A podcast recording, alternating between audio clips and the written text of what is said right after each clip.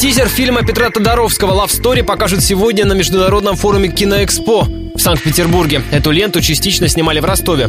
По сюжету главный герой-таксист случайно везет из Москвы в Сочи свою первую любовь. Девушка направляется в курортный город на собственную свадьбу. По пути они заезжают в Ростов, сидят в кафе на левом берегу и гуляют по Пушкинской. Как обещает режиссер Петр Тодоровский, это будет не только романтичное, но и философское кино. Попытка сделать какой-то романтической комедии, в которой при этом можно было бы пофилософствовать. Это история первой любви, о 30-летних.